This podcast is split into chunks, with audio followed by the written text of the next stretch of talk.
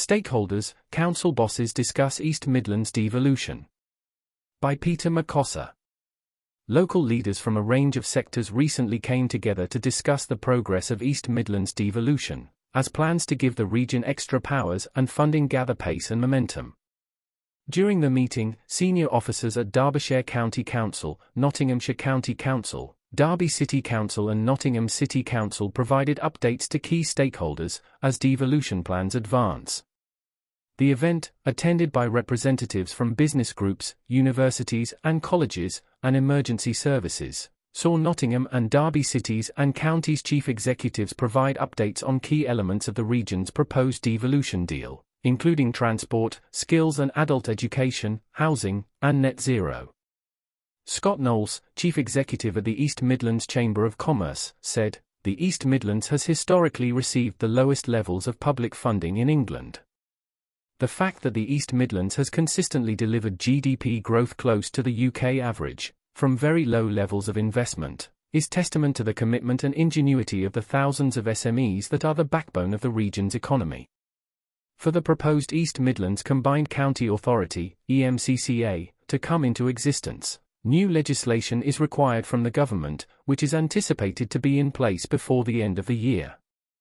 Detailed devolution proposals would then be sent to the government for approval, meaning that EMCCA could be a reality from spring 2024, with the first ever election for a regional mayor, covering Derbyshire, Nottinghamshire, Derby, and Nottingham, taking place in May 2024. Greg Broughton, Sustainable Growth and Place Manager at the Environment Agency in East Midlands said, reflecting on the recent devolution stakeholder event, it was abundantly clear that there is a strong collective enthusiasm and drive to seize the opportunity for devolution to work together, to collaborate in new ways and to make the changes needed to transform the region.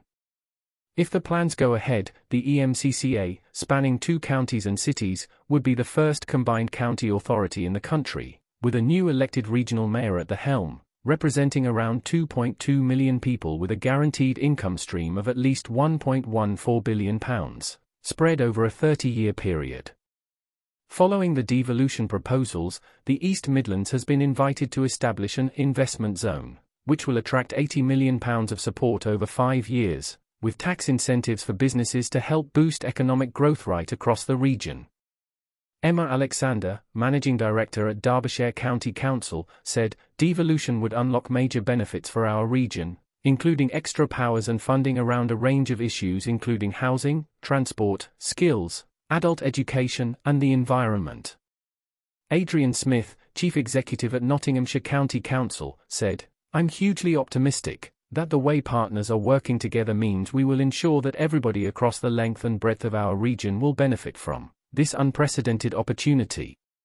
Paul Simpson, Chief Executive at Derby City Council, said, It's important to recognize that our devolution deal is just the beginning of our aspirations for more powers and funding for the East Midlands. Mel Barrett, Chief Executive at Nottingham City Council, said, It is vital that we work closely with partners and stakeholders to ensure that our region makes the most of the new powers and funding that would become available as part of our once in a generation devolution opportunity.